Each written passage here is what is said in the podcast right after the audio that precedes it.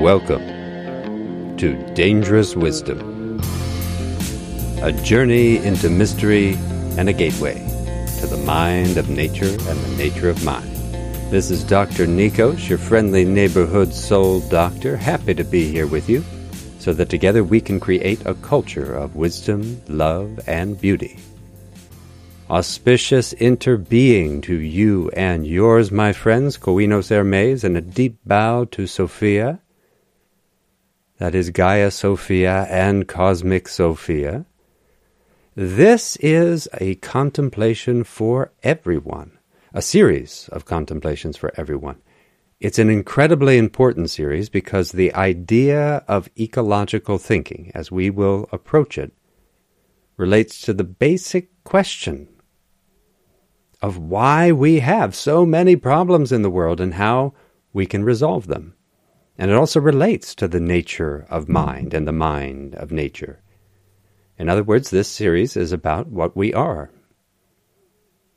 We may debate about certain aspects of our world. Sometimes we debate about a lot of the aspects of our world. We debate endlessly. But we do have pollution that we can recognize. We have wars that we can recognize, extinction, that we can recognize famine, water shortages, severe weather events, shocking inequality, unconscionable injustice, in addition to our concerns about nuclear threats and the potential threats of what we refer to as artificial intelligence. This is not like a scare fest or doom and gloom thing. It's just let's recognize we have some things, we have some challenges. That's okay. That's the first step. We have to look in the mirror. And we can have a better world. That's not a question. We didn't need somebody like Bill Gates or Hannah Ritchie to tell us that we might be able to become sustainable. That's always been part of what the wisdom traditions have tried to teach us. We can live well with this world. So that's an old story that we could become attuned to this world and feel really at home and thrive. And we could have more peace and we could have more creativity, more beauty, more wisdom, more love. But we have to recognize our problems and then deal with them. That's, that's it. It's just like anything else. And some of our best scientists seem concerned with some of these things that I just mentioned. The militaries of the world most definitely have these issues on their radar. The U.S. military is concerned about these issues. And some people refer to all of this together as a polycrisis. It's a fancy word. Polycrisis just means there's a whole bunch of problems, and they seem like a crisis potential turning point. That's what a crisis is. We sometimes think a crisis is just an emergency, but the idea of a crisis is that it is a turning point that could go either way. And we could have it go in a positive direction. That's what we'd like to do. Think through that in this series. How do we have it go in a good direction? Some people try to brush it off, though. We get really freaked out. We think it, it, to, to look at the problems is just doom and gloom, but that's just what we have to do as human beings. If we're in a relationship and one person is unhappy because of something, we don't pretend that they aren't unhappy or try to deny their experience. We say, Well, what's up? Tell me. Let's talk. We can figure it out. But we have to look at it. And it, it won't do to declare we're already doing everything we need to do to make the world a truly better place. And even if we reject the notion that we face a crisis, independently of whether we face one crisis, a polycrisis, do we know how to make the world a better place in accord with our highest values and our most sacred ideals? That's what we want to ask. In relation to that question, we need to see that from another perspective, in this series on ecological thinking, we're asking the most essential questions we can ask. So, even aside from things we might be concerned about, the real heart of philosophy is alive here. We're asking, what are we? What is this world we live in? How do we live well together? These are central questions of ecological thinking as we will understand it and inquire into it in this series. So, although you might assume you have no time or interest in ecological thinking or systems thinking, this series is exactly for you. We are ecological beings. So ecological thinking is not only our only rational choice, so to speak. It's a set of choices, really, because it doesn't confine us to one thing, but is also about our creativity. So it is the direction of rationality and creativity, but it is also the direction of our birthright and an ethical imperative of the highest order, fully overlapping the basic questions of spirituality, philosophy, science, politics. Resisting ecological thinking means resisting what we are. So, in this contemplation, in this series, we're going to get to the heart of some exceptionally important ideas. Ideas that can begin to shift our perception and action in the world. This is a very pragmatic series, even though we have to deal with some nuanced ideas. But doing so, if we engage with this inquiry, it can shift our perception and action in the world, helping us to live better. That's what we want to live better, to love better, to realize the fullest potentials of ourselves and our world. Now, there's been a good bit of talk. I would say a lot of people are talking about systems thinking and ecology. I see it more and more. And we will endeavor to take a wisdom based approach to introducing some of the basic concepts of ecological thinking. And for us, that means philosophical thinking. Ecological thinking is philosophical thinking. If we care about wisdom, love, or beauty in any of their forms, so maybe for you, you wouldn't say those three words. Maybe you would say learning, insight, creativity, compassion. You might say lots of things that would be maybe a different way of putting wisdom, love, and beauty. But if we care about those in any of their forms, our family, our friends,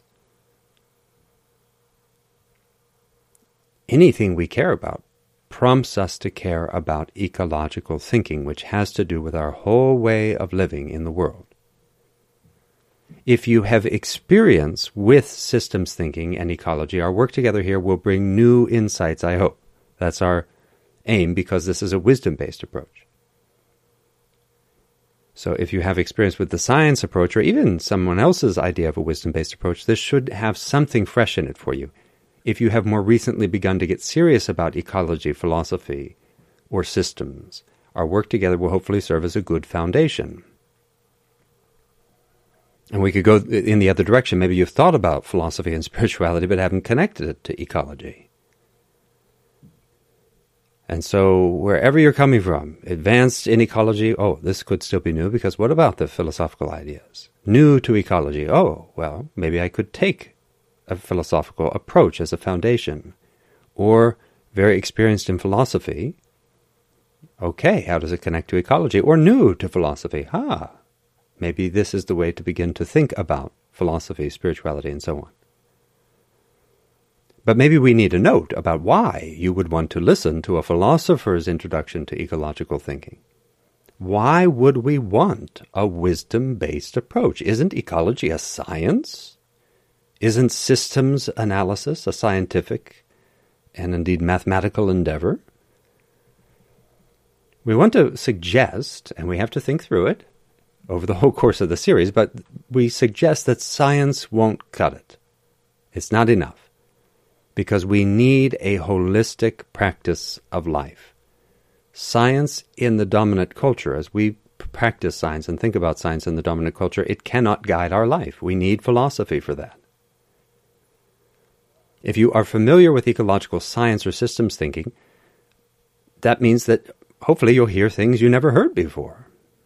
And especially maybe a constellation, or we could say an ecology, of ideas that you've never encountered before. And on the other hand, if you have never encountered system science, if you haven't done a formal study, taken a course in college or one of the online courses that are offered now by so many people, if you haven't done that, this might be a great place to start. It can give you a spiritual feel for it, something like the feeling of dancing. And that's what we need. We need to become good dancers in this world dancers with this world, being able to embrace the world and dance.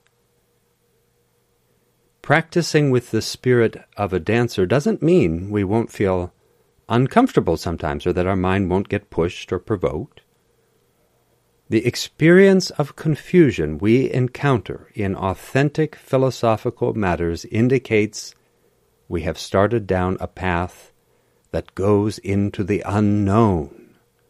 And naturally, we don't understand that unknown. Now, instead of giving up and saying this is abstract or this is intellectual or this is over my head, we could take the confusion and discomfort as a sign that something good is happening. That's not always easy. I see this pretty consistently. And so, since I see it consistently, I, I, can imagine some of my students or clients are saying, wait a second, he was just saying this to me. And no, this is not about you. This is just that it happens. It's okay. It's the journey into wisdom, love, and beauty. If we work with it skillfully, we can enter the unknown, and we need that. We really need to enter the unknown in order to evolve, and it's going to feel a little precarious and uncertain and confusing and frustrating at times. That's all okay. Doesn't have to, of course. We might be really good at, at taking it and saying, oh, yes, this is where the learning is. But we have to change what the experience signifies to us. We usually take any kind of confusion, discomfort as, wait, this, there's something wrong with this. This isn't being done the right way. I'm confused. This isn't right. And we may le- try to leave the situation in a thousand ways. Instead, it could be a sign that we receive as saying, oh, this is the right track.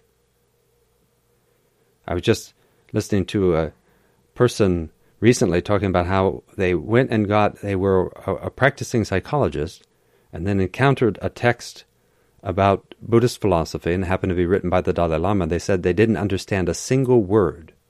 Really, they read this, they were reading this book, and they understood zero. That's what they felt, zero.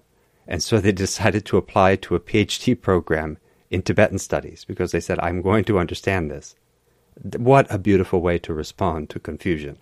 Utter confusion. It just felt, I don't know anything about what's in this book. And so we can try to practice with that spirit. Since ecological thinking is so important and also so foreign to us, we will need to remind ourselves that we have to practice patience, we need to keep going, we need to find out how things unfold. What doesn't make sense at one point in the path will make sense when we go further.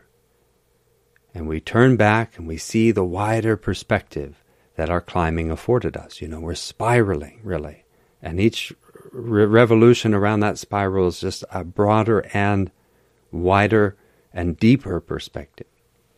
So this is all natural. It's just how it is. Now, I'd like to say a little bit more about our basic framework and why we need a philosophical or spiritual approach. But actually, I think we can leave further reflections for an additional contemplation. I do think they're important, but, but let's see if we can move on for now. And I'll invite you to look for another contemplation about philosophy versus science, so to speak. Or sometimes what I think, I, I there's a philosopher named Evan Thompson who recently published a book, well, not that recent, but some a few years ago, not so long ago, he wrote a book called Why I'm Not a Buddhist, and I wanted to write a book called Why I'm Not a Scientist, you know, because he, he has a very rosy picture of science or kind of. He was also very critical of science, which is interesting. But his way of talking about it in that book is, uh, I think, not quite as critical, even though I know he has critical reflections. So we're going to talk about maybe wh- why philosophy is so important, even in relation to what seems like a scientific topic. But suffice it to say for now if we contemplated ecologies here, the way everybody else does, I don't think it would help as much. We need to try to have a deliberately wisdom based approach. And since we want to take a wisdom based approach to these essential matters, let's first define wisdom in an initial way. I recently was talking to somebody who said, You talk about wisdom a lot, but you don't define it. But in the very thing that this person was referencing, I did give this definition. And they just might not have registered that this is a good basic definition. Wisdom is what works. what actually functions in our lives and in our world without causing new problems or merely moving problems around.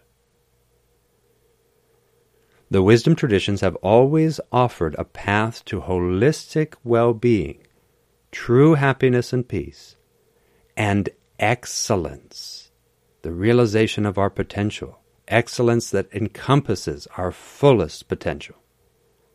Whatever you do in this world, wisdom is the way to do it better.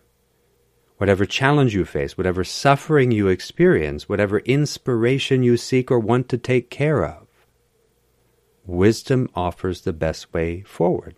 Whatever beings you love, wisdom is how to love and care for them.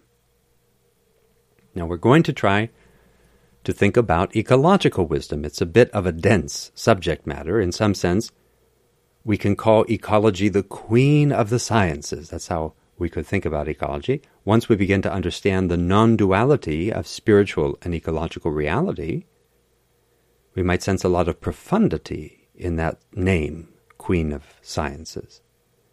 Ecology is a Sophianic science, Sophia, wisdom, a Gaia scienza, which in another contemplation we've mentioned that idea and we spelled it in two ways.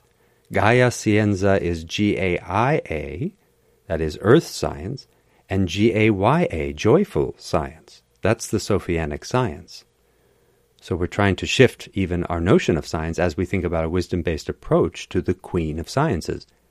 Now, we can mention four things right away that also might help us framing. First, wisdom teaches the difference between systems and holism, and wisdom teaches us how to move from and toward holism rather than to practice so called systems thinking. So that's one important thing to keep in mind.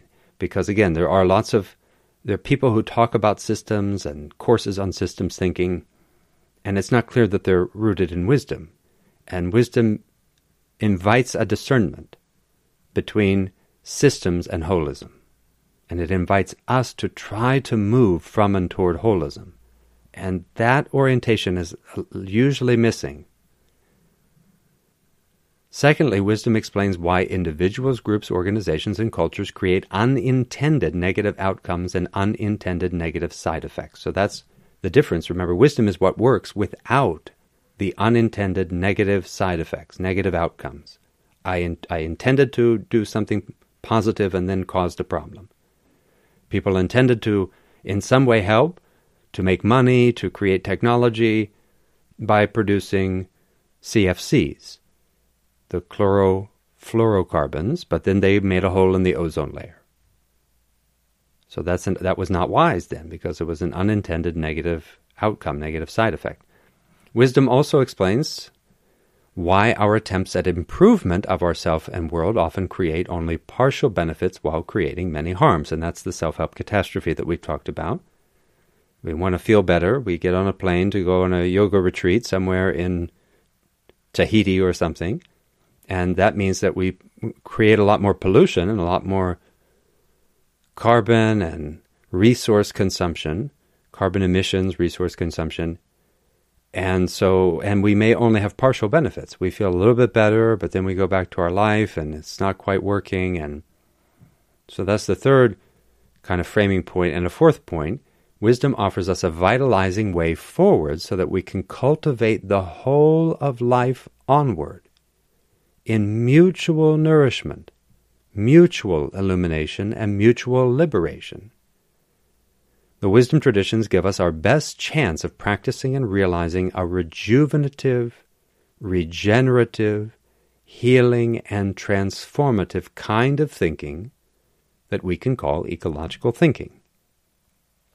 So these are just some of the things to keep in mind. Why am I listening to this? Well, because you might wonder why do we have the problems we have?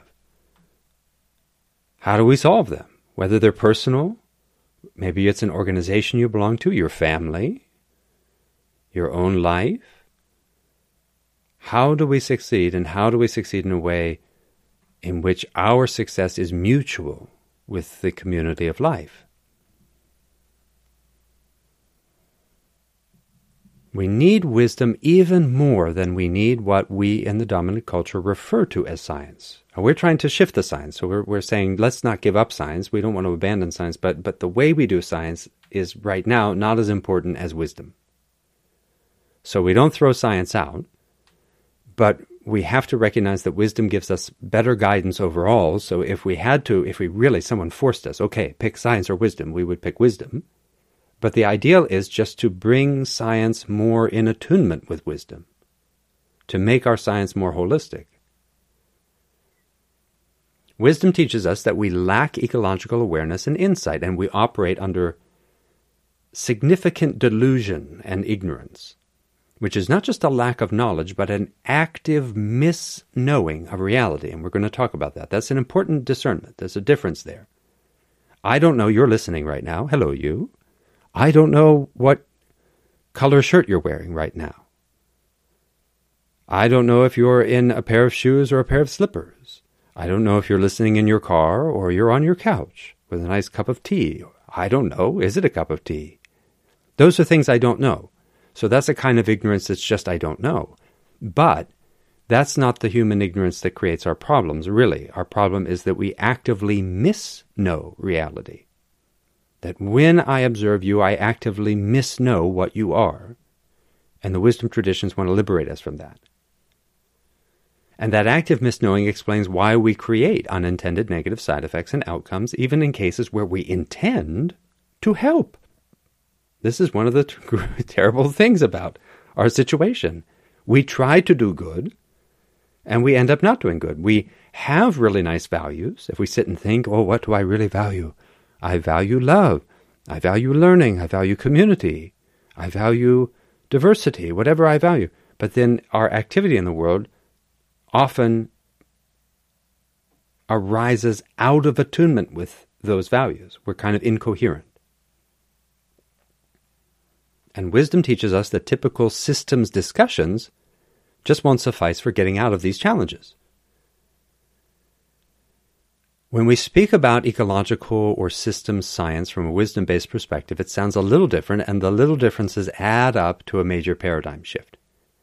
We still cover the same basic ground, so you will begin to recognize a few terms and concepts if you have had some exposure to system science. We're going to have some of those terms are going to be here, and they're important. If this contemplation happens to mark a kind of introduction to systems thinking or ecological thinking for you, and in fact, even if you have a lot of experience, please practice patience. Genuine ecological thinking transcends our typical habits of thought, speech, and action. We have to enter the space of the unknown. I know that's going to be like a mantra for us. But at least some aspects will make sense after an initial complete work through. I think even within each episode, some things, there'll be glimmers of sense you know, it's not just going to be, oh, I won't understand anything for the, until the end of the series. No.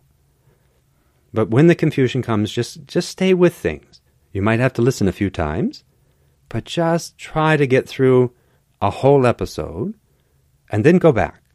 And then maybe get through two episodes and then maybe you have to go back to parts of it. It's okay. And from this foundation we're going to lay, you can expand your education in so many different ways. We just want to introduce ourselves to very important basic things. So, for those of you new to ecological or systems thinking, here are some of the key words that you might pay special attention to, you might listen out for, because these are terms that would appear in a scientific discussion or standard discussion. You know, organizations, corporations, everybody wants to do systems thinking. And these are some of the words that they might have. Some words on this list, I'm just going to read you a little list, they might not appear. And that might be a problem but maybe they do. And if you are already somewhat scientifically inclined and you have some some exposure to these ideas, you'll recognize these words. So you'll think, oh, he, he is going to talk about the, some of the major ideas. And here are some of them organism, ecology, state, not as in the United States and the state of Pennsylvania or something, but a state, as in, a, you know, what state are you in? Flow, input, output, process, randomness, complexity, adaptation, collapse, chaos, feedback loop, information, thinking, values, intentions, emergence, analysis, synthesis, isolation of variables, integration of variables, facultative systems, obligate systems. Don't panic. You might be thinking, oh my goodness, what in the world? This is now gobbledygook. We're just mentioning some words that are going to become clear. And we'll try to really deal with many of these, maybe all of them. And there's a few more important terms interaction, transaction, linear, nonlinear, mutuality, interwovenness. If you stay with this series, we will get to most of these terms in a way that you can understand them, really, enough to begin to see yourself and your world in a new light. It's not going to be technical. I mean, we'll have some things that we want to look at critically and carefully, but it's not going to be some kind of graduate level course in systems theory. That's not what we're doing here. Remember, it's more like a feel. We want to get the feeling of the dance, the experience of the dance, even if we still recognize we're not Ginger Rogers or Fred Astaire or Gene Kelly, you know. Or I would pick tango people. We're not Pablo Verón or somebody like that, Juan Carlos Copes, Gavito, all my heroes. Okay, now we do need a few more caveats. I already had this one caveat that just don't panic. Oh my goodness, facultative system, obligate system, that just sounds it's it's going to be fine. But some of these words have become buzzwords, and their capacity for helping us can get greatly reduced in that process, just when something becomes a buzzword. We start to mistake the words for the reality these words cannot save us. They only point us along our path. We need to learn the stories, songs, and dances of the world, not simply create a collection of words and concepts. To the extent that these words can help us, these concepts, we nevertheless cannot cover all of them in great detail. So they function mostly almost like markers, path markers, key concepts in a more technical scientific description of ecology's systems and the cosmos in general, yes, that's what they are scientifically. For us, they're more like path markers. And it's because we're not taking some kind of highly technical approach. Rather, we will take this philosophical approach that aligns with the science. We're not just ignoring it, we're not making things up. And in fact, we, act, we want to go beyond the science so that we can actually help each other and help the world. The science doesn't do enough to help us live well and feel at home in the world. And that's why the philosophy matters much more than the science. And in some ways, actually, in very important ways, the science is simply catching up with the teachings of spiritual geniuses across time and culture. So, indigenous traditions, non indigenous traditions, we see these spiritual geniuses with ideas that we're going to touch on more like in their spirit. And the science, we're going to say, is really in some way catching up to it. It's also its own way, in its own way, a spiral. So, I'm not trying to say the science is nothing, in other words. It does maybe deepen our understanding and give us even better perspective, but we really have to put it in its place. If we inquire together in a skillful way, it can lead to transformative insights. When we examine interwovenness, when we begin to experience the interwovenness of the world, the interwovenness of wisdom and wildness, we can begin to see things rather differently, to live and love differently, and thus to make way for these transformative insights that bring us closer to spiritual and ecological integrity. For instance, when we observe someone go to the sink and fill a glass of water, we might at first think that the water flowing out of the spigot fills the glass. Now, that's in some ways a very linear cause and effect relationship in which we can isolate a variable. But with a more nuanced view, we may see that the rising level of the water in the glass turns off the spigot. And the empty glass turned it on. And that little twist brings in just a bit more mutuality. Do you see that? One way of looking, I say, oh, the water flowing out of the spigot fills the glass. And the other way, I say, no, the rising level of water in the glass turns off the spigot, and the empty glass turned it on. And this more nuanced view can begin to liberate us from linear patterns of thought, habitual patterns of thought, and it can then also liberate us into seeing the fuller mutuality of human beings and hydrological cycles. Now, obviously, not immediately, but we get there. Rather than isolating variables, we can liberate ourselves into larger ecologies of mind. We can get free of isolating a cause down to the narrow idea of turning a spigot or isolating thirst inside an organism and treating thirst as a linear cause or motive. In this broader view, thirst becomes integrated into the activity of water, integrated into the activity of ecologies, integrated into the living, loving world. Filling a glass becomes emptying the sky Emptying a glass becomes filling the sky, and the very openness of sky and water fills our drinking with the direct teachings of nature. Filling a glass reveals itself as the song of a river and the gossip of frogs. The water in our mouth tastes like the nature of reality itself, and we imbibe the medicine of life with each sip, hearing bird song and seeing the sun in the trees. We enter the intimacy of the great mystery and activate our sense of reverence for life. We fill our cup, and interwovenness drinks interwovenness. We enter the sacredness of life, baptized and born anew with each moment. Washing our cup, we wash the sky and the earth, and emptying our cup, we empty our mind and pollinate the world.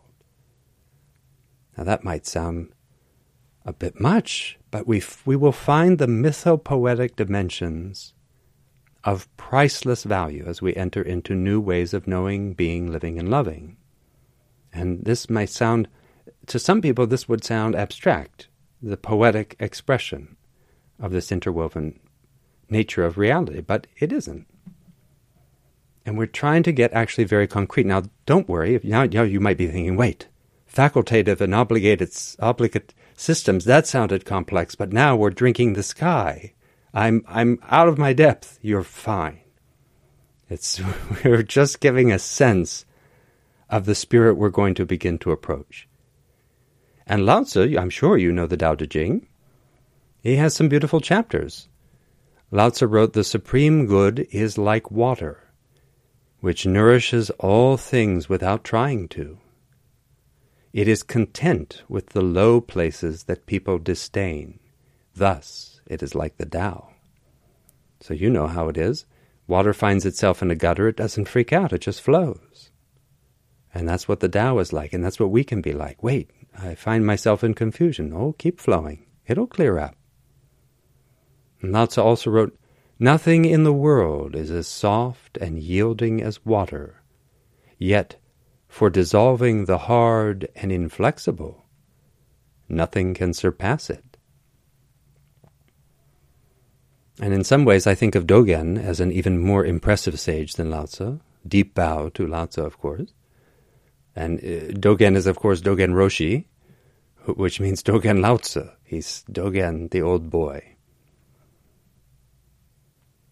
And Dogen wrote the following quote, Water arises liberated in its actual occurrence, having no fixed nature, no independent characteristics, it arises as freedom. Water is dependent on water and also on non water, and thus it can never exist in bondage.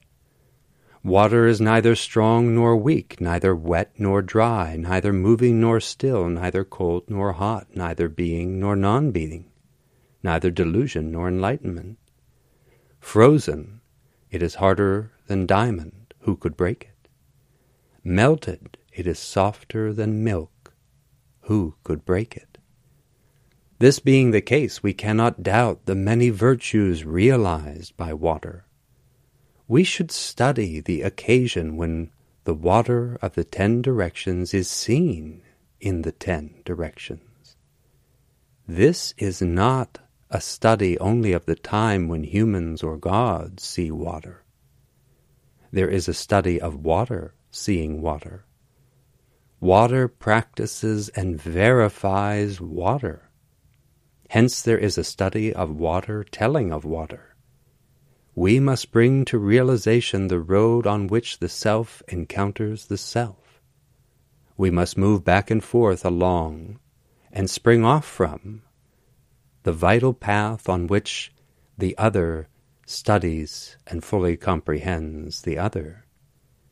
We should realize that when water descends to earth, it becomes rivers and streams, and that the essence of rivers and streams becomes sages. Oh, it's really beautiful. Dogen's mythopoetic vision that is very, actually, very analytical, philosophical position. It's a vision of ecological thinking. It's an ecological vision. Now, I recommend Dogen's full essay. It's challenging, of course. It's a profound text, but also profoundly challenging text on ecological vi- vision. It's called Mountains and Waters Sutra. Now, we're not going to get all into that. I'm giving a sense of, whoa, we could move toward this breathtaking sense of wonder and philosophical vision.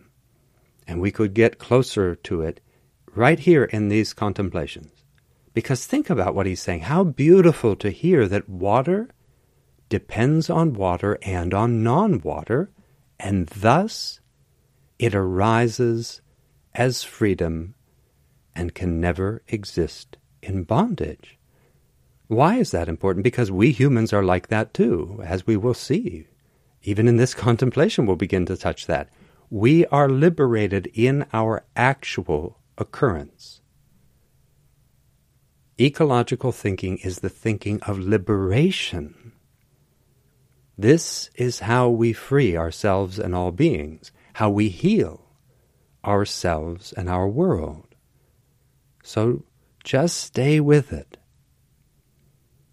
When you listen to this kind of discussion of an introduction to ecological thinking, I can understand how a person could hear some of this and think, now wait a second, this is crazy, or this is abstract, or I don't know where we're at we're right at the intimacy of water, at the intimacy of our own lives, which are so intimate that we instead live in abstraction. We're embedded in our own abstractions and we have to get out. And it seems like, you know, if you go to a lecture on systems thinking and somebody draws out systems maps, systems diagrams, and so on, that seems very concrete. But it's not. Actually, it isn't concrete. And the reason why it isn't, and I know it seems like it is, but the reason why it isn't is because all of that gets us operating on the basis of abstraction. And it can orient us toward manipulation and control rather than attunement. Now, I'm not saying it must do those things, but it very well can, and so far, it seems like it has tended to work that way and is tending to go that way that we're going to use systems thinking for further manipulation and control. It's one of the reasons why corporations are interested in it. But we need better ways of knowing, being, living, and loving. And so our contemplation here together has to do with trying to get us out of abstraction, out of the orientation of manipulation and control. We need a shift in consciousness into more subtle practices of attunement and they are far more precise.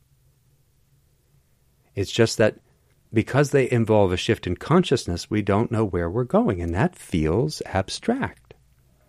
So Dogen is being so precise and concrete, but very intimate, so we get lost. But even that passage will get clearer by the end of this, maybe the, this contemplation, and maybe into the second one a little bit, but you're going to get clear and we use this word. We say, oh, this is abstract. It's a word we grasp after. Rather ironically, the name a feeling. That's what we kind of, I think, one of the things that we do.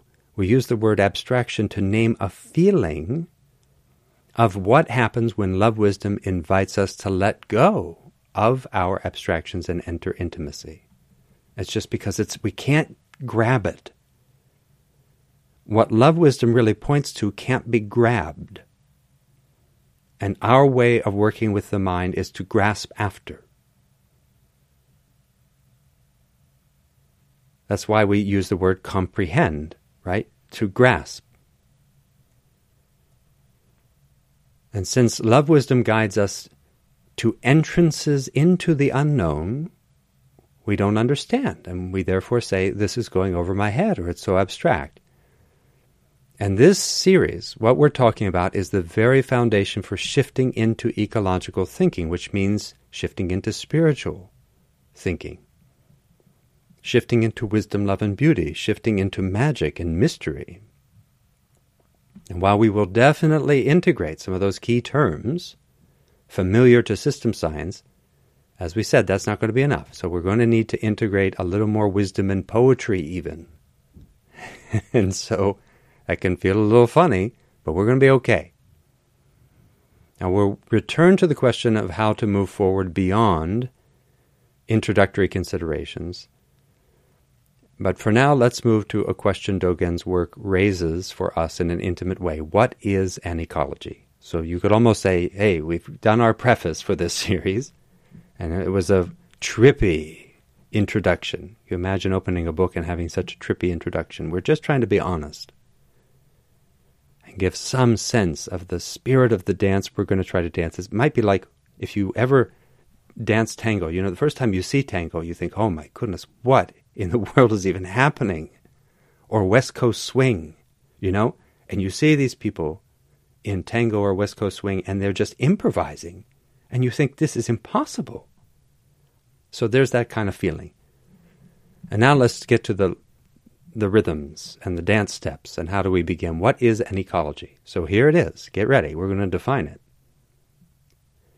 Let us say, for our purposes, an ecology is a relative wholeness that consists of relative parts or elements, each of which can affect the behavior or activity of the wholeness, as well as the behavior or activity of other relative elements.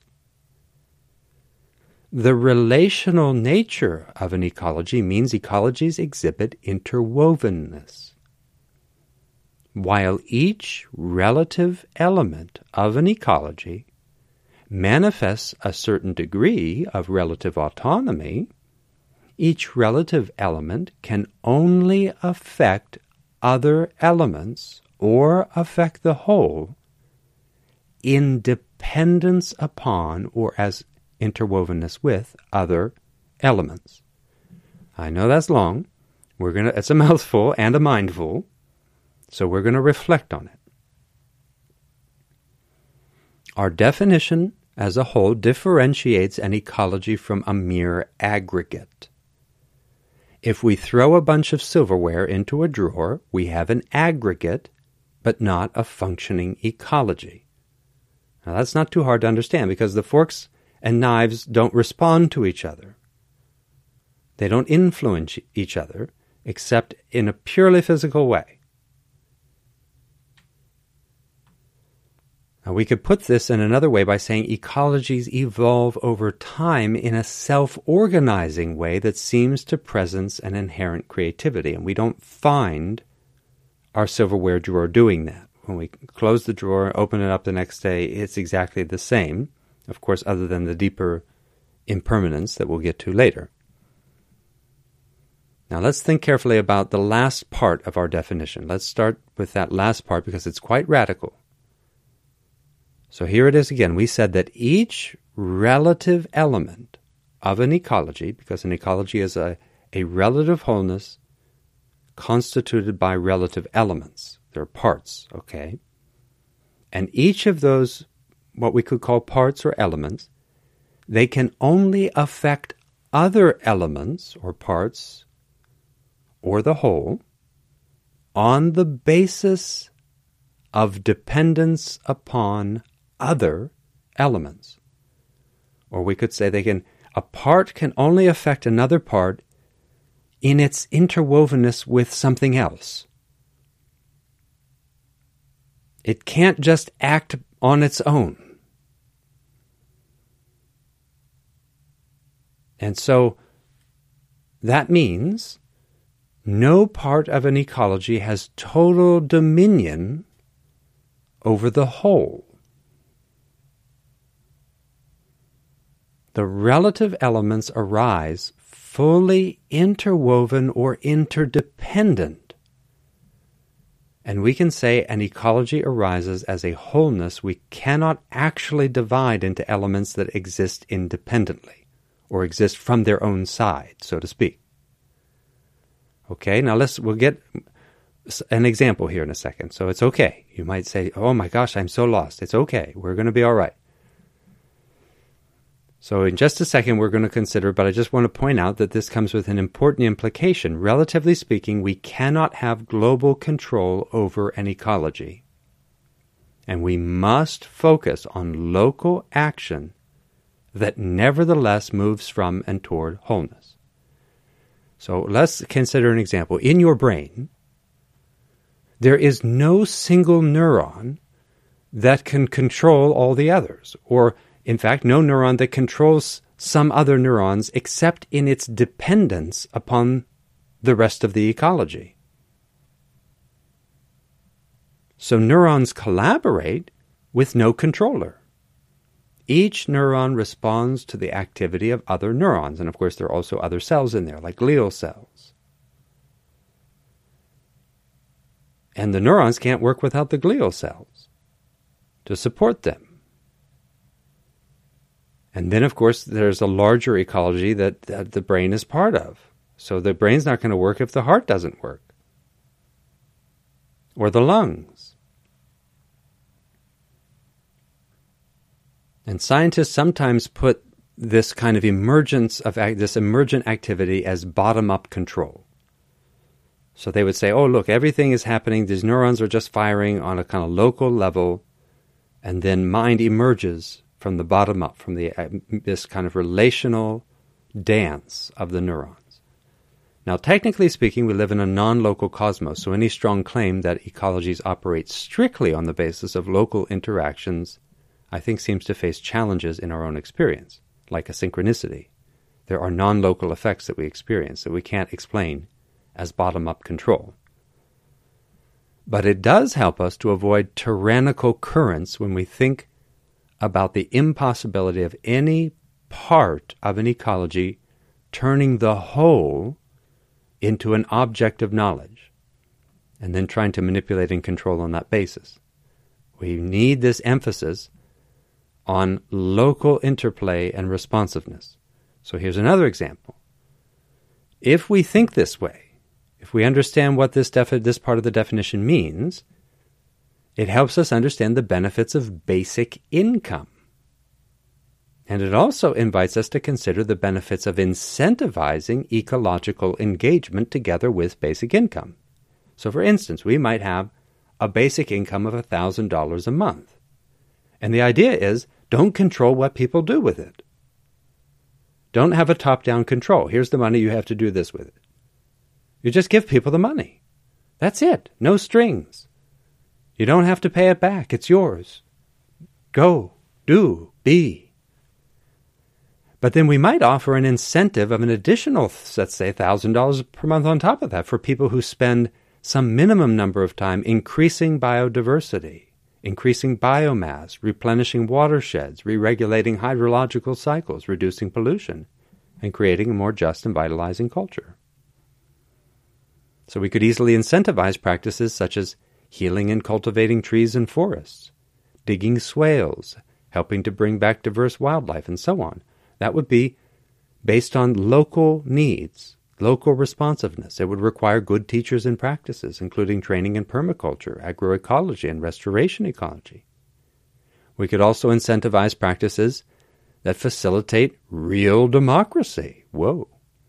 And we could have all these things coordinated. Now, we also need to note something profound in relation to how scientists think about bottom up activity. And you say, wait, what, what do you mean by bottom up? Again, it's that nothing, there's no superior place that controls the whole rest of the ecology. There's no neuron that is like the hierarchical king in your brain that says, I control the, all the other neurons. It doesn't happen. The neurons just relate with each other. And every neuron can only affect other neurons or the whole, the brain as a whole, in dependence on other elements in the system. So every neuron is relational and doesn't just have its own existence and some way to manipulate and control the whole brain or the whole human. Doesn't work that way. And so, uh, another example, many of us have seen the mesmerizing videos of large flocks of starlings flying in undulating patterns. You know, these murmurations. You've seen these beautiful undulating, and they're birds. They look like an, if from a distance, it's like a sculpture, a big solid thing. But then you get close and you see it's a bunch of birds. And scientists have modeled this behavior using complexity, which means that there is no leader. When, they, when we look at that from the standpoint of ecological thinking, we realize there's no bird who's designing those undulating patterns. Rather, each bird follows what we could call an interaction pattern. And that might mean the pattern might say you keep this distance from your neighbor at all times, and you roughly average where your neighbor seems to be going in terms of direction. And so the, the, the little, if we think of brains, even though we're, we are not into this kind of uh, reductive way of thinking of it, but, but the idea is that the brain and eyeballs of the bird automatically make these basic relational calculations. Nobody's thinking, let's make a pattern. They simply relate to one another very directly. And as they do, you get a self organizing pattern. No leader. Rather, a globally coherent pattern in the whole flock of birds emerges spontaneously on the basis of these little local interactions between the birds. The birds naturally move from, you could say, any old disorder into a constructive order. But we find no conductor standing outside the symphony of movement telling the birds what to do in order to create this order. However, we must not forget that the birds did learn how to do this. They don't make it up out of nothing. Rather, the learning happened over countless generations in their ancestral lineage. And we don't know why. Why do birds make these patterns? For all we know, they enjoy it it might arise as an aesthetic aspect of bird culture. And it certainly arises as an aesthetic aspect of the world we share with them because we find it beautiful. And I doubt that the birds would do it if they took no joy in it. There must be some enjoyment.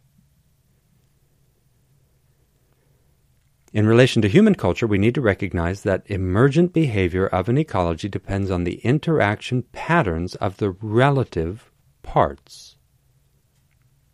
Birds follow a basic pattern of interaction that leads to self-organizing global patterns. And we, what, what, what is that pattern? Remember that their eyeballs are registering the distance of their neighbors, and they try to keep that distance within a certain margin. If the neighbor, if the neighbor on my right as I'm flying starts to get close, my eyeball immediately registers that, and I move to the left. If the beak of the bird to my left is going in a certain direction, and the beak of the bird above me is going in another, and the one to the right of me is going in a different direction, I average those out and try to head in a direction that is, generally speaking, altogether this way with my other friends. I don't have to think that through. And so these, these are just interaction patterns built in that they have learned over generations they have these patterns, and humans do too. We are patterning beings. If we think of this patterning in relation to human psychology, we have to realize that our basic worldview, our basic intentions, our basic ethical practices, and even our quality of mind, all of that will determine the way our ecologies move and the large scale patterns that emerge. Does that make sense? So when the scientists analyze the birds, they can come up with some very simple equations about, oh, when a bird comes too close to you, you move a little bit away from it. And you point your beak in the general direction that the other birds seem to be pointing their beaks in. And it's very simple. And it's a pattern of, inc- uh, of interaction. It's a patterning that shapes what the bird is going to do.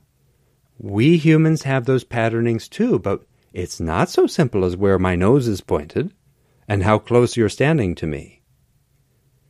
Our, in, our patterning, our interaction relational patterning is based on a worldview.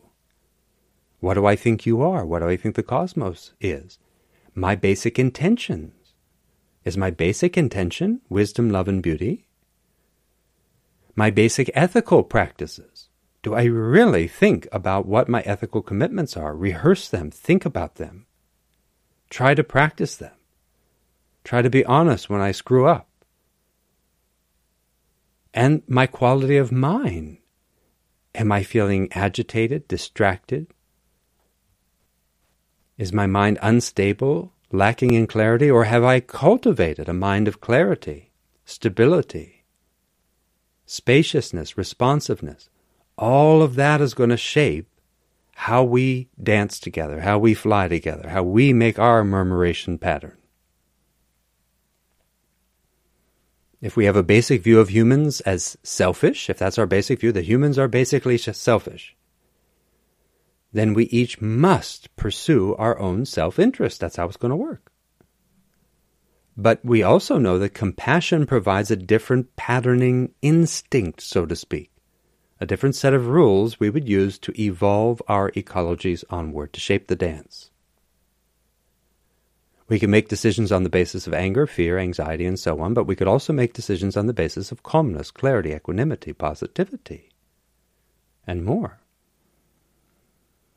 How do humans decide which patterning to follow?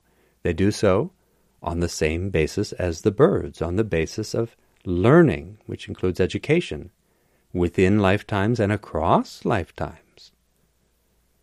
The great sages and philosophers of the world have therefore always emphasized education as the fundamental basis for allowing beautiful patterns to emerge in nature and culture, without dictators telling us what to do.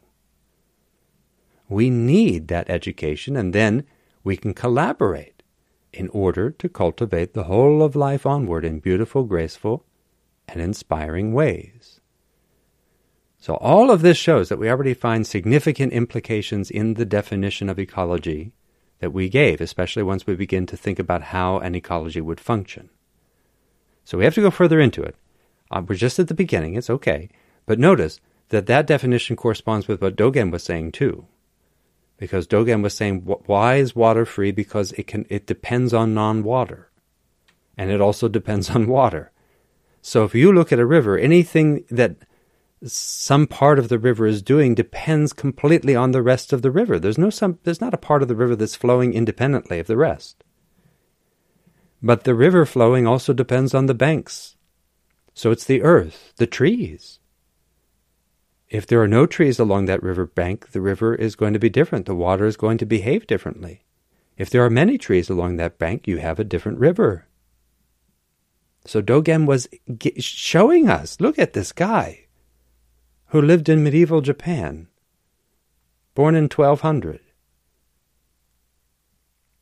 And he understood ecological thinking. His understanding is really mirrored. It resonates deeply with the definition we gave, which, if you look in textbooks about systems thinking and how you define a system, you're going to find our definitions pretty much in line with that. We have to go further. I understand it's not an easy definition. Our definition evokes wholeness. We said that an ecology is a relative wholeness, and that's a more subtle notion than we may realize. And Gregory Bateson, one of my favorite philosophers, he can help us think, I think, a little further into wholeness. In his book, Steps to an Ecology of Mind, we find the following passage. This is really good. So here's what Bateson writes quote, Any ongoing ensemble of events and objects which has the appropriate complexity of causal circuits and the appropriate energy relations will surely show mental characteristics. So he's putting in a different way some of the lines of our definition. An ensemble of events and objects, that's what we call a relative wholeness constituted by relative parts or elements. And they're interwoven, they're relational. So here he says, which have the appropriate complexity of causal circuits, that is, they can relate with one another, affect one another.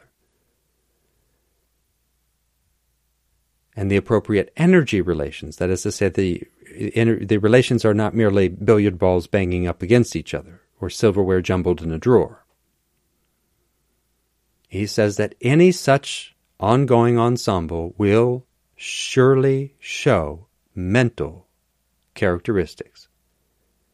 And he continues, quote, it will compare, that is, be responsive to difference, in addition to being affected by the ordinary physical causes such as impact or force. It will process information and will inevitably be self corrective either toward homeostatic optima or toward the maximization of certain variables. Okay, some of that might sound complicated, but what he's saying is any kind of ensemble like this is going to have mental characteristics, and that means it's going to be responsive to difference, to what it notices as differences in the environment. So remember those birds flying. One bird senses the difference in distance between herself and her next door neighbor, the, her, the bird flying to her right. That bird gets a little closer to her. She senses it and she moves a little further away so that she tries to maintain basically the same distance so nobody smashes into each other and the whole thing doesn't just go veering off into pieces. So Google it, you can find a video of these murmurations of birds. They're all moving together. They don't slam into each other and they don't suddenly just disperse. How does that happen? Because each bird is trying to be, it's a self corrective the whole ecology and each bird as an ecology within that whole has a self corrective uh, sort of process or patterning that tends toward homeostatic optima, that is, a balancing optimum, or toward the maximization of certain variables. So that would be like if we were trying to maximize our learning and our, and our sort of mental ecology was oriented toward maximizing learning, then we would keep self correcting so as to keep learning. And then Bateson goes on a little further. He says a bit of information, a bit, you know, like as in bytes and bits, a bit of information is a difference which makes a difference. So it, it, it's a difference that matters, in other words. Such a difference, as it travels and undergoes successive transformation in a circuit, is an elementary idea, but most relevant in the present context, we know that no part of such an internally interactive system can have unilateral control over the remainder or over any other part. The mental characteristics are inherent or immanent in the ensemble as a whole. And we're going to go a little further. We already talked, touched on that a little bit. I know some of it might be a little shaky. It's okay. We're going to, we're going to clarify some of the key points. Then Bateson writes just a little bit, we're going to go a little further. Stay with me. He writes In no system which shows mental characteristics can any part have unilateral control over the whole. In other words, the mental characteristics of the system are immanent, not in some part, but in the system as a whole. We'll clarify that in a second. We'll just finish this last bit. Bateson writes The significance of this conclusion appears when we ask, Can a computer think? Or when we ask, Is the mind in the brain? the answer to both questions will be no. That's what Bateson says. So if you've been hearing about AI and you wonder, is it intelligent? And if you've been hearing about neuroscience, is the mind the brain? Bateson says no. He writes a computer is self corrective in regard to some of its internal variables. It may, for example, include thermometers or other sense organs which are affected by differences in its working temperature. So your laptop, when it gets hot, a fan comes on. He, so he's saying, sure, there's a self corrective thing in there, but your computer is not a mind. So he says it would be incorrect to say that the main business of the computer, the transformation of input differences into output differences, is a mental process. So it is not a mental process, but ecologies are. And that's what what's key about these passages from Bateson. In our definition of an ecology, we find a new sense of mind. And we also happen to find a little critical thinking about so called artificial intelligence. Now, there's a lot of nuance here. It's okay if this is a little shaky. We're going to it's, just be patient. But we have the suggestion that all living ecologies exhibit mind. It is immanent, which means it's in the system. It's not a transcendent thing above the system. But this means that forests exhibit mind. And human beings exhibit mind in the same way, which actually is not our habitual way of seeing things. We don't actually sense it that way. We don't really sense how our mind is immanent in our organism as an ecology. We don't even think of ourselves as an ecology. And we don't think of mind as immanent. We think of it as transcendent, actually. We think I, the ego, I have a mind and this body doesn't. And we also don't see ourselves as embedded in a larger ecology, which we could think of in abstract terms as organism plus environment. But organism and environment are abstractions.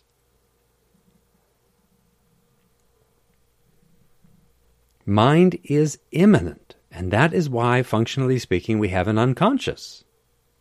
It's not that there is a transcendent consciousness, it's that mind is completely immanent in this ecology that you point around you walk around in and say, This is me, right? We all do that. And we say, I thought of something, or let me explain. But you aren't explaining. Mind explains, and that mind is immanent in your whole ecology. And that's why we get into misleading ideas like the body knows. You know, that's what we start to say the body knows things. We say that because we don't understand that mind is immanent in this whole ecology that we refer to as a body. For instance, I respect Gene Gendlin tremendously. The guy was fantastic. He's a great philosopher, but it's misleading. I would just respectfully say it's misleading to say that something called the body can interpret our dreams or can know things we don't because one of his books is "Let Your Body Interpret Your Dreams" or something like that. And I don't think that's the right way to look at it. I think it's better to under, begin to understand that mind is immanent, and that means we find it in our total ecology, and then even more broadly in the ecologies we arise with in interwovenness. Now that's pretty wild really when you think about it. And it's why we don't habitually see ourselves that way. There's this body, and then I have a, and then I, there's me, I. I have a body. I have a mind. And so we put this controller. I am in control, but we're not in control because mind is immanent. And our conscious part, the little ego that says I, that's just a part. It cannot control the whole.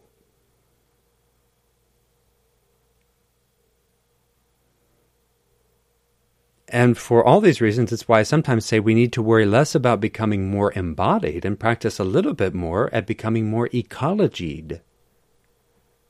That's what ecological thinking involves, and it therefore includes and transcends everything we think we seek when we try to get more into our bodies, because that's what we say I want to get into my body. Who's getting into? I'm getting into my body.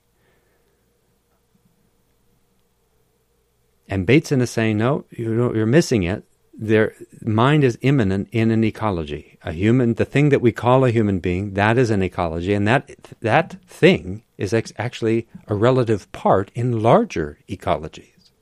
Each of us is not independently existing according to our definition of ecology. Okay, now stay with it. I know this we're already in like deep territory, but it's going to get clearer. And we're going to have more examples. Don't worry. We're going to keep coming back to different examples to think these things through. A little while ago, we mentioned wholeness. Remember, we said an ecology is a relative wholeness. And we, in fact, said ecological thinking tries to move us from and toward wholeness, which is subtle. And we also said that an ecology is characterized by interwovenness, the interwovenness of these relative parts. They're just totally interwoven, so that means that no part exists independently. It is totally interwoven with the other parts. So the wholeness and interwovenness that characterize the basic nature of the cosmos is alive and alive, which means it has a dynamism. And that dynamism means impermanence. There is a constant flow and flux. And all of these things apply to ecologies because they apply to the cosmos as a whole. And so the interwovenness and dynamism give rise to ecologies that evolve over time in creative, adaptive, and self organizing ways. And they exhibit their creative patterning in a manner that involves non-linear dynamics and phase transitions. Whoa, those are tr- tricky terms. Non-linear dynamics and phase transitions including sudden shifts or bifurcation points in their development. Now, we might get into that technical stuff a little bit later, but for now, we're not going to worry about it. I, just want to recognize that what nonlinear means, you see, we, we've had science for a long time that was a science of abstraction in that it, ha- it really was disconnected from our everyday life because it was very linear. And what that means is, you remember old Descartes, and he had that, we had that Cartesian coordinate system. And if you have a line on that Cartesian coordinate system, remember we used to do this stuff, algebra stuff. And it's, you give me a function and ask me about, if I tell you where the x point is, you can automatically deduce where the y point is. You just know it because it's a linear thing. You know where it's going to end up. You say, oh, x is 5. Well, then y is 7. I know it. And you can ask me for any x. x is 10 million. How about that? And I instantly give you the answer. That's easy. But in a nonlinear system, you can't. It's not like that. You have to run the ca- computation over and over and over and over and over again 10 million times to find out what happens if x is 10 million. You can't just do a simple calculation and, uh, that makes it just as easy as, oh, x is 5, oh, y is 7. x is 10 million, and I know the answer in a nonlinear system, you don't know where it is now. And you would have to do 10 million computations to find out where it's at. But that's where life is. That's what life is like. It doesn't exist in these abstractions at the extremes, where we have a high degree of order and isolation of variables at one extreme, and that's like Newtonian mechanics. And even in some ways, you know, quantum physics is still can use linear math. And then we have like random systems, and we can just use statistical mechanics. So that's how we measure things like heat. Because all the molecules are bouncing kind of randomly, but we can use statistics to figure out what they're doing as an aggregate. And those are extremes of abstraction in a certain way, but life happens in this non-linear way. So all that's important when you think, "Oh my gosh, what is all what is he talking about?" The important thing is to recognize that I can't just tell you immediately where a nonlinear system is going to go. It has to evolve. And that's how we find out where it's going to go in an important way. So, but for our purposes now, what we want to look at are some core aspects of reality that we just touched on, right? We want to consider those core aspects of the, the interwovenness and the dynamism, which gives us that impermanence, that constant flux and flow, that leads to four major characteristics of ecologies that we need to recognize, and we actually find them rather difficult at times to fully accept and work with. So here are four characteristics of ecologies. We gave them a definition, and we're going to return to that definition again, and we're going to keep looking at it. We're just laying out some things. And here you're going to have some easy concepts in a way. You're going to recognize these concepts. They're going to feel very comfortable, accessible, but they are actually really hard for us to deal with. So, the first one is precariousness. The second is uncertainty. The third is complexity. And the fourth is ambiguity. Precariousness, uncertainty, complexity, ambiguity. Memorize those because every ecology is characterized by these four aspects. These are four characteristics of every ecology, really. And they're really, these characteristics arise directly as aspects of the nature of reality, which, as we said, fundamentally involves wholeness, interwovenness, and dynamism. So that's from those, if you just have that, if you say, wait, reality involves wholeness and interwovenness and dynamism, so it's it's whole, and then it's a it's a there are relative wholenesses, and reality uh, overall is a wholeness, we could say, and it's characterized by interwovenness. So everything is relational, everything is touching everything else in some way, shape, or form. You only exist because of the sun.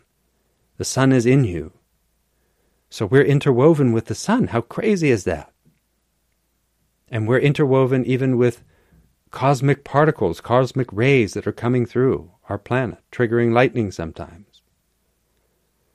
And but it's not all frozen interwovenness. It's not like a big uh, embroidery where everything's threaded together, but it's stuck. No, it's alive and alive. So there's a dynamism, and from those three core characteristics of the whole cosmos, really, but but those characteristics are for every ecology, and so from those three fundamental aspects, we could say, of the nature of reality, then we get these key characteristics, four characteristics of all ecologies. And that includes you and me, and U.S. culture, and a forest, and so on and so on. And resistance, denial, or active misknowing in relation to any of these four characteristics gives rise to suffering. I should put an echo on that one. Suffering. Dun dun dun. The primary ignorance is ignorance of the wholeness, interwovenness, and impermanence or dynamism. So that's our primary active misknowing, is we don't we don't really sense the wholeness. We can say it intellectually, oh, I believe it's all one, it's all connected. But we don't directly sense it. And we actively cover over, in one way or another, the wholeness, interwovenness, and dynamism. And, and because of that, then we can't fully, fully, fully understand these other characteristics because that fundamental inter- ignorance will remain at whatever level of unconsciousness. So we, we have to shift eventually. But uh, it's okay because it already helps just to begin to work with these characteristics. So we work with it all together. The wisdom traditions teach us that our suffering arises from a lack of attunement with reality. And those traditions offer us ways to shift out of that and into proper attunement. And we'll, we'll go into that later. That's part of how we start to practice good ecological thinking. But for now, we can all try to recognize the ways in which we resist, deny, or actively misknow reality. Just try to say, okay, maybe I do. So, for instance, here's an example. We might live with our, our romantic partner. Maybe you're married, maybe you're just in love with somebody, or you're putting up with somebody, whatever the situation might be. Now, we leave in the morning. Maybe it's even your dog. Four legged people. So, you live with a good friend. But maybe it's your romantic partner, and you leave in the morning. You say goodbye. Goodbye, my darling. And then you return home. And basically, if you really could, are honest, you know that you act as if they're the same person that you left. You know, we just you say goodbye in the morning.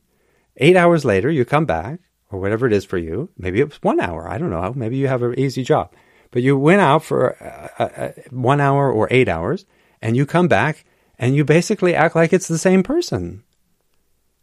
But they're not, and you act like you're the same person, but you're not. And we act as if some of the things we did that day, if we if you went out, you did different things, you act like some of them didn't really matter to the world as a whole. You know, I drove to work. And you act like that didn't matter to the people uh, if uh, you were driving to work in Ireland or or Montana or Canada. You took the bus, and you didn't think anything of people in Brazil or people in Africa or people in Russia or Ukraine, and you didn't think, what, what is my, I being on this bus? It's affecting people in Europe. We don't think that way.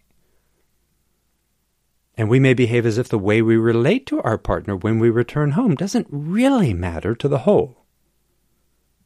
And we're saying all of this goes against the nature of reality because if there is an impermanence and a dynamism that's real, then when you come home, this is a different person.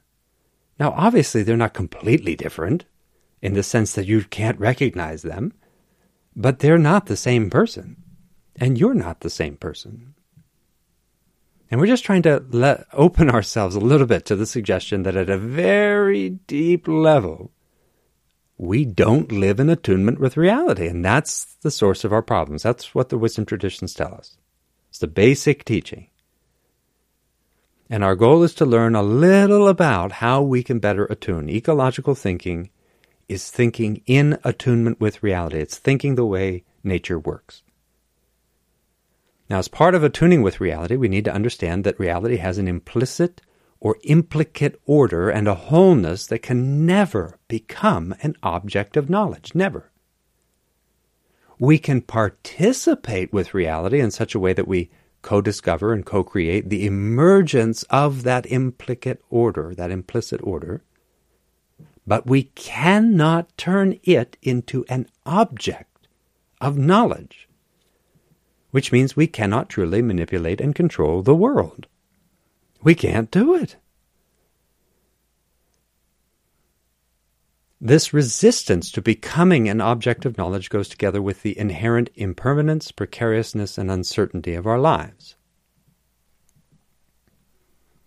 Impermanence, precariousness, and uncertainty arise because of the interwovenness and its dynamism and holism. And this means everything affects everything all the time, even if those effects seem extremely subtle or invisible to us. And we can't get ground under our feet in this kind of reality. And whoa, man, that's hard to deal with sometimes. That we just can't get ground under our feet. Why? Because it's all interwoven and it's moving. Everything's interwoven and nothing is stuck. Even if we think, wait, no, but I'm stuck, you're not. And so it's almost a paradox of our interwovenness. We are so fully embedded or secured in this interwovenness that we have no place to stand because we can't stand still. It is relationality through and through. And this relational nature of the cosmos gives us the complexity of non linear and non local relationships. That's really crazy. Now, we touch a little bit on nonlinear, just the idea that, okay, you can't do ordinary old school linear math. But the nonlinear aspect means nature doesn't work by means of ordinary addition. Maybe that needs an example. Okay, so let's think of an example let's say that we have nine birds who want to fly 1,000 miles. They're going to migrate. Now, if we added up how much energy it would take for each bird to make the journey of a thousand miles, and then we multiplied that. So we said, oh, now how much, how many calories is this bird going to use? How much energy will this bird burn? And we figure it out for the thousand mile journey. We say, okay, here's our number. And if we multiply that number by nine, we would fail to get the correct total of energy for those same nine birds if they fly together in formation. When birds fly together in formation, they create an ecology of flight. And the drag, the wind resistance, on the nine birds together is less than the drag on nine individual birds and so the total energy they need drops. They create a collaborative synergy that emerges in their interwovenness and interdependence. So, isn't that so cool? The energy needed for nine individual birds is greater than nine birds who created an ecology together, come together. They are more efficient. Now, we should also note, in a practical, very practical sense, that the impermanence, precariousness, and uncertainty of our cosmos, of our ecologies, translates into risks. And the dominant culture seeks to mitigate those risks in relation to power and wealth in particular. That's just part of the game of the dominant culture. When massive businesses fail, well, the general population takes over their losses. We cover the risks. But we don't get bailed out in return, not generally speaking. And we saw this with, with, say, the 2007-8 crash. we see, we see it again and again in different ways. We find an expectation that we cover our own risks along with the risks of massive corporations. When we fail, well, people think of us as deadbeats, as irresponsible, and so on. We can get buried in debt and guilt. But we, the people, cover the risks of the corporations, not only in times of crisis, but also in ongoing ways. Through our taxes, we pay for research, we pay for roads, we pay for all manner of things. And the corporations, they get tax breaks, they get incentives, subsidies, and so on. I mean, can you imagine? If the real cost of things were just in the things themselves, cars would be exorbitantly expensive, gas would be exorbitantly expensive. The iPhone exists only because of massive public investments in the technology needed to create it. And the big stores that ruin the downtown areas of small cities, they arrive on our tax dollars. Fossil fuel industry, the automotive industry, we built the roads for those cars to go on. Ford didn't build the roads. If we had to pay for the Ford car and Ford road altogether, that'd be a very different expense. Now, we can go on and on with these sorts of examples, but what we can recognize is that the wealthy, generally speaking, they want minimal risk. And when they face the reality of risk, well, they want us to bail them out. And this is not a thing where we're not trying to hate the rich. This is not what it is. It's about the structure of the ecology that we're embedded in right now. And it's an artificial ecology, not in attunement with how nature works. In general, a culture rooted in ignorance will activate unhealthy feedback loops of praise and blame. Now, we're going to get a little more clarity on what a feedback loop is later, but just want to say that to sustain itself, the system we have needs us to praise wealthy people for their wealth and any material success. And it needs us to blame poor people or anybody who has failed for their poverty and any apparent failings. But this flies in the face of reality. If precariousness, uncertainty, and nonlinearity belong to reality, then all our ventures depend in some measure on luck and the matter comes to the degree of luck involved. And we find this demonstrated scientifically in a variety of ways, but we can have a hard time accepting it. If you look in the transcript, I'll put a few links for some studies on this. But you can see that there's plenty of evidence that, for instance, the highest earning people in many cultures are not the most intelligent, uh, that there is a kind of delusion of meritocracy and a delusion of self made wealth, and that a wealth inequality follows from randomness in the system. So you can predict the kind of inequality we see on the basis of just accepting that there's randomness in the system. That's the easiest way to predict the inequality that we see is to just presume there's luck at work. And so it's a kind of Occam's razor. It's a very it's a simple explanation.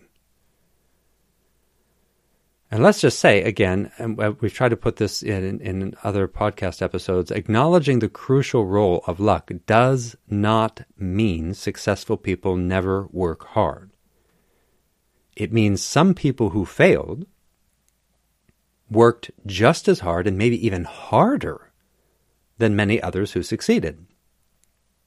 I mean, James Brown may really have been the hardest working person in show business.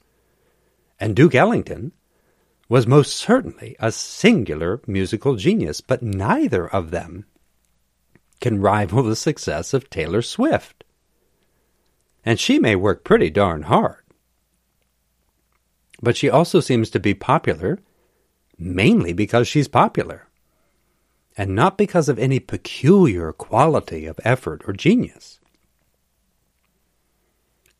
So I don't know that she works harder than James Brown. Certainly, she's not a greater genius than Duke Ellington.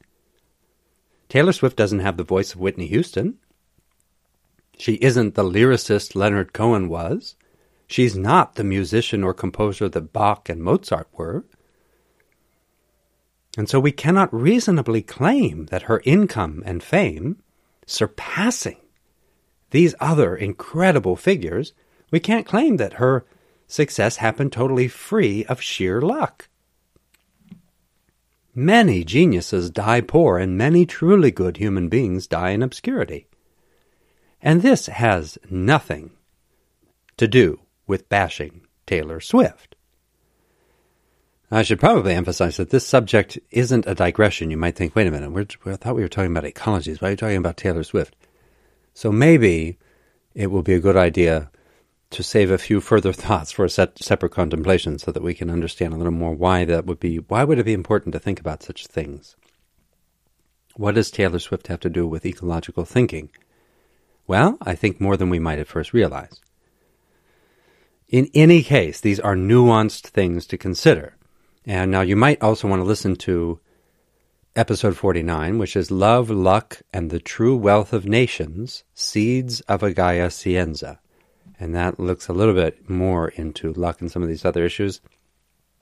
And so that actually, that is the third episode, that one, 49, is the third in a series. 47, 48, and 49 all actually consider an ecological view of a very big and famous study, the big Harvard study, the Grant study on adult development. Okay, now we should maybe note another nuanced and intimately related issue here, namely that the precariousness and uncertainty of the cosmos may relate to a certain level of randomness or noise in the cosmos itself. Now, philosophically, people may differ on their sense of the role of randomness in our lives, but we have evidence that noise plays a role even in our thinking. It's a somewhat stunning finding that you can read about in the neuroscience literature. If you just look up noise and decision making or noise and brain. In general, we can say that randomness in the cosmos contributes to the impossibility of controlling our lives. If that's a feature of ecologies, we're never going to have them completely under control. And ecological thinking has to somehow face that. And in our contemplation of ecological thinking, we will understand potential randomness as a function of the precariousness and uncertainty of the cosmos itself. Even if, and here's a wild thought, even if the interwovenness and wholeness mean that somehow or other, in some paradoxical fashion, nothing is fully random. Now, that is a super tricky metaphysical question. We're not going to go into that.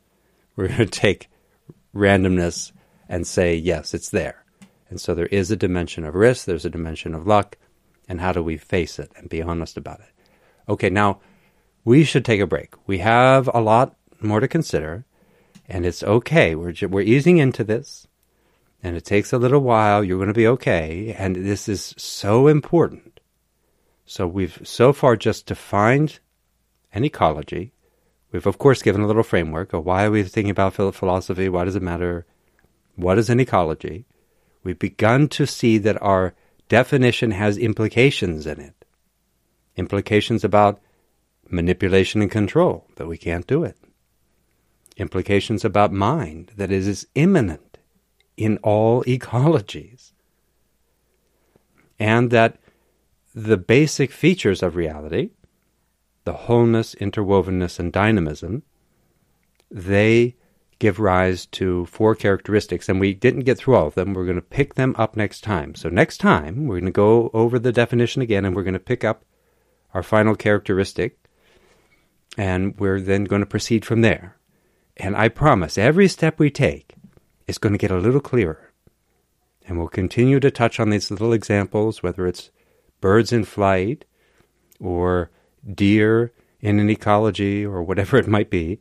We'll have little examples and little ways to think through to try to see ourselves differently.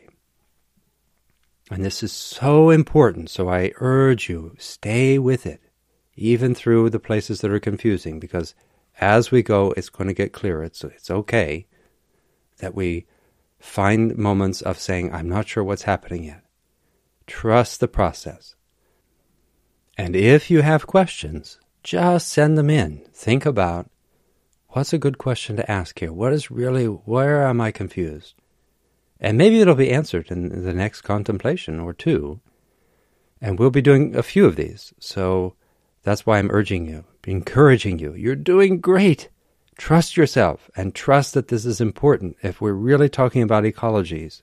And if you are an ecology and if you're interwoven in the ecologies of the world, this is our life together. And maybe in some ways our life is at stake. And we can help. We can live better. We can live more in attunement with spiritual and ecological reality. And that's the adventure we're taking. If it were so simple and easy, we wouldn't suffer and we wouldn't have the problems that we do individually and socially and culturally and planetarily. So stay with it for the benefit of all beings, including you. And until next time, this is Dr. Nikos, your friendly neighborhood soul doctor, reminding you that your soul and the soul of the world are not two things. Take good care of them.